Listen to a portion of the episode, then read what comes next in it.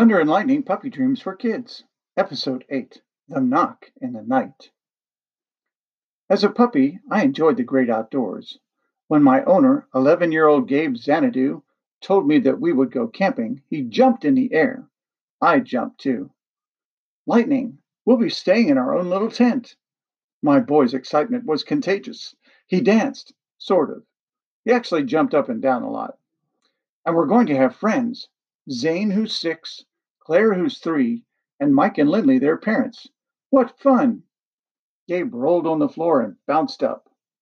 I danced, standing on my hind legs, twirling in circles. I didn't know you could do that. Gabe picked me up and hugged me.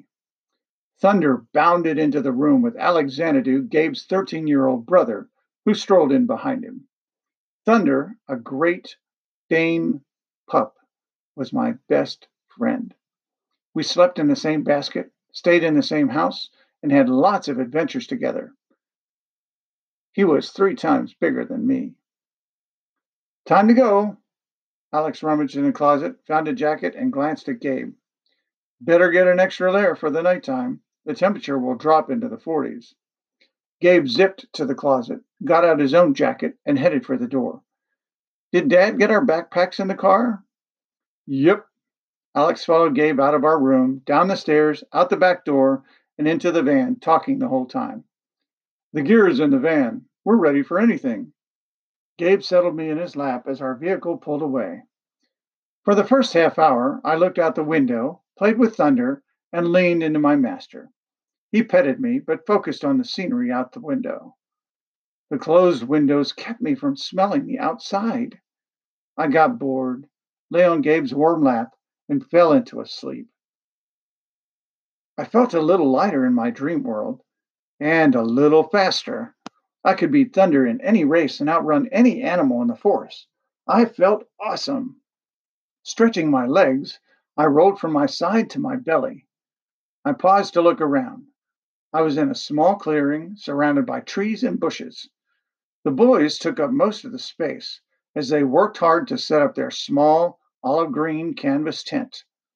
They had to snap the two halves of the tent together in the middle.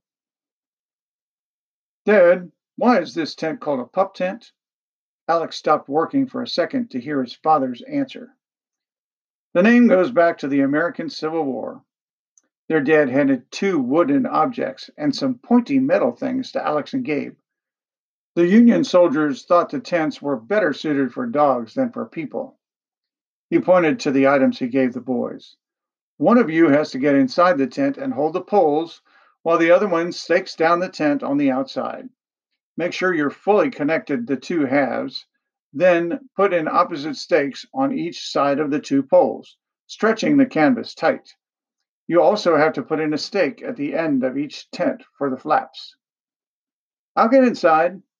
Gabe flipped up one side of the tent and crawled underneath. I sprinted to the tent. Using my nose, I lifted the canvas and wiggled my way inside next to him. The canvas had a musty smell, like it had been in the attic for a long time. I scooched beside my master until I got next to his head. Then I licked his nose. Lightning! Gabe pushed me away. Not now. I have to get this pole to stand upright. I wagged my tail, but the tent kept it from going back and forth the whole way. My tail made a swish, swish sound. I wormed my way closer to my boy, brushing past him to the bottom of the pole. Pounding of metal on metal came from outside the tent. I've got the stakes in on both sides at each end of the tent and at the entrance flaps. Alex's voice came from outside the tent, sounding muffled. When Gabe pulled the tent tight and inserted the second pole into the hole on the other end of the tent, I acted. The first tent pole wobbled a little bit. I zipped over and tapped it with my paw. The pole swayed a little. Lightning! My boy's voice raised a little. I yipped and attacked the pole. It dropped to the ground and the tent fell down on us. Lightning! Gabe's stern tone meant he wasn't happy with me. Out of the tent! In the darkness, I smelled his presence come closer. His hand wrapped around my body. He pushed me out the entrance flap. Alex, keep him outside with you until we're set up. Will do. Alex stepped over to me. Stay with me. He picked me up and dropped me near where he was working. He grabbed a stake and a hammer. With a click, click, click, he drove the next stake into the ground. Is the tent ready yet? Their father, partly hidden by trees, ducked under some branches on a path to come to us.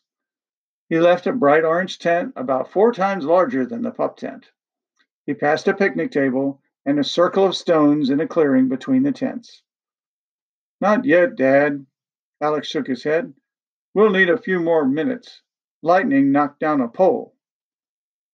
I sniffed at that. I was checking the pole. When it wobbled, it was obvious to me that it needed fixed. The second time I pawed it, the pole fell to the ground, collapsing the tent. A shaky tent pole wasn't my fault. In a few minutes, the boys finished, stuffed their sleeping bags, mats, and backpacks into the tent, and announced they were ready to go. Off to the lake we go, their mother's high soprano echoed off the trees. We'd better move it since the storm's supposed to come in about two hours from now. Mike, Lindley, Zane, and Claire joined us on the path. We hiked along a trail with lots of exciting scents, but Gabe wouldn't let me explore. In about 10 minutes, we found the lake. The sun's rays reflected off the water and made it shimmer. The boys' mom and dad discovered a quiet place with a picnic table. Mike set Claire on the ground. We became instant friends. I ran over to her, sniffing her legs. She was a little person. I was a tiny dog. She patted my head, then sat on the ground. I licked her face. She pushed me away. Lightning, get over here. Gabe picked me up. Leave her alone for now. Thunder wandered over to Zane. He was less than half the size of, size of his mommy, Lindley, Zane held out his hand for Thunder to smell, but Thunder put his front paws on Zane's chest. He pushed Thunder off and ran to his mommy. She patted him. It's okay, Bubba. Thunder just wants to play. Bubba must have been another name for Zane. He glanced at his mommy. Okay. He reached out and brushed Thunder's coat. Swimsuit time. Gabe's dad set beach bags on the table. Everyone took off some outer clothes to reveal swimsuits underneath. Mom and Dad collected their towels and motioned for Mike and Lindley to join them. Let's go down to the beach. Mom grabbed a small bag. I have some snacks, and the sandy beach is a great place for little children to play. They left Gabe, Alex, Thunder, and me at the picnic table. I started to follow my new friends. Lightning! Gabe chased me down, picked me up, and carried me back to the picnic table. Stay with us. You'll see the kids in a minute. That was funny. An 11 year old boy calling a six year old a kid. I yipped. Over here. Alex caught a thick rope with a knot at the end dangling from a tree. He wiggled it. This swing can hold my weight. The rope dangled from a huge tree branch twice as thick as Alex's waist. The tree grew right on the edge of the lake. I noticed some of its roots bulge out from the ground and into the water. I'm going to do a cannonball. Gabe grabbed for the rope. We stood on a slight hill, but the ground dropped away suddenly, like a small cliff as high as a dining room table, into the water. Look at me! Gabe raced back up the slight slope that slanted toward the lake. He gripped the rope as high as he could pulling it tight. Then he sprinted down the hill until his feet came off the ground. I raced after him, yipping and nipping at the huge knot at the end of the rope. I stopped before I got to the drop off into the lake. Gabe hung on the rope until it reached its highest part of its swing over the water. He let go. Pulling his knees to his chest, he dropped into the water with a huge splash. The rope swung back and Alex caught it. He went next, doing a belly buster, landing flat on his stomach in the water. Thunder joined me as we barked at the edge of the cliff. We played for what seemed like hours.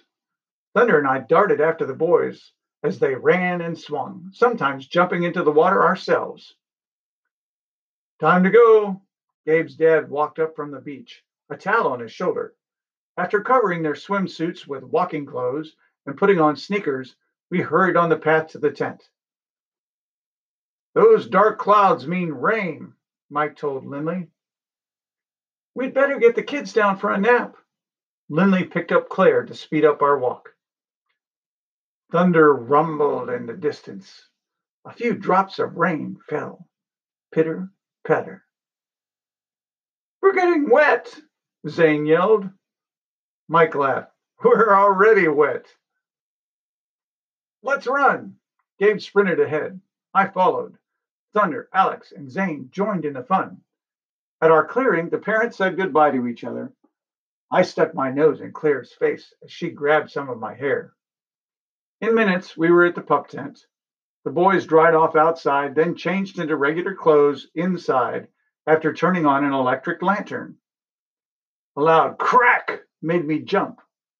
What was that? Sounds like lightning outside. Gabe opened the front flap of the tent a little bit to see out. I joined him. A flash of light as bright as day surprised me. One Mississippi, two Mississippi, Gabe and Alex counted out loud together. Three Mississippi, four Mississippi, five Mississippi. When they said five Mississippi, the skies boomed loud enough to shake the tent. That was about five seconds, Alex said. Gabe let go of the flap of the tent. One mile away. After listening and counting several times, the boys lost interest. They played cards, read comic books, ate a few snacks, and turned on a portable radio. Boys, Mom's voice drifted into the tent. Supper time. The sky remained dark, but the rain stopped. Our masters put on ponchos, which looked like plastic blankets with hoods. We went out on the soggy ground to the picnic table. The parents invited the boys into their tent after a hot soup supper. Thunder and I had to wait outside under the rain fly. It was drier there, though. After a bit, we left for our tent. After taking off his poncho, Gabe used his towel to dry me off and keep most of the mud off the tent. Alex did the same for Thunder. The boys read and talked some more. The electric lamp dimmed. Better turn it out. Alex pulled out a flashlight. The battery's almost gone. Gabe nodded. He pulled out his light, flicked it on, and switched off the lamp. I snuggled next to my master in his sleeping bag. He rolled on his side, reading. He did that a lot. Finally, he snapped off his flashlight, held me to his chest, and closed his eyes. His breathing slowed. My eyelids slid down. Crack! My head popped out of the sleeping bag. What was that? Gabe was awake. He switched on his flashlight. You hear that? Alex groaned. Hear what? Then I heard a knock, knock, knock. We need to investigate. Gabe slipped into his shorts and t shirt. Alex rubbed his eyes. It's raining outside. Gabe put on his poncho. We'll dress for the weather. Alex grumbled, but he got ready. Gabe popped open the tent flap and crawled out. I was next, then Alex, then Thunder. A clang came from the area of the picnic table.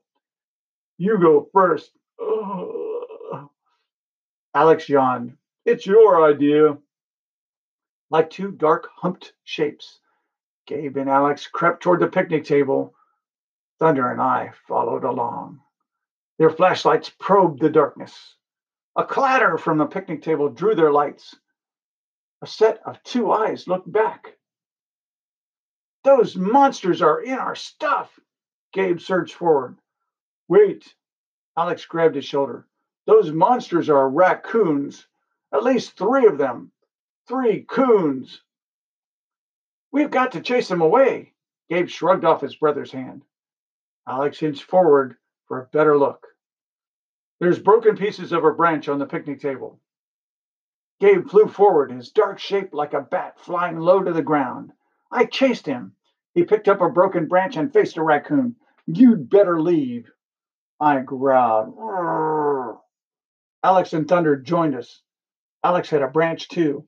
Gabe pounded the branch on the table. Smack! Leave! The raccoon looked at him as though he wasn't there. The coon sniffed the pots and pans it had disturbed. I smelled the food too little scraps of bacon. The raccoon slipped to the ground. Alex pounded his branch into the mud. Get moving! None of the coons cared much about the thuds or their voices. I guess they had a lot of experience with campers not cleaning up their plates and dishes. What's going on? Gabe and Alex's dad stood on the other side of the clearing. Raccoons! Alex shone his light around. And we can't get rid of them. Their father smiled. Don't you have dogs? Gabe grinned. Yeah. Sick 'em, lightning! Alex ordered Thunder to join in. Soon we'd chase those coons away. You're our heroes. Their mom joined us outside. After picking up the dishes, washing some of them again, we all went to bed. I fell asleep instantly.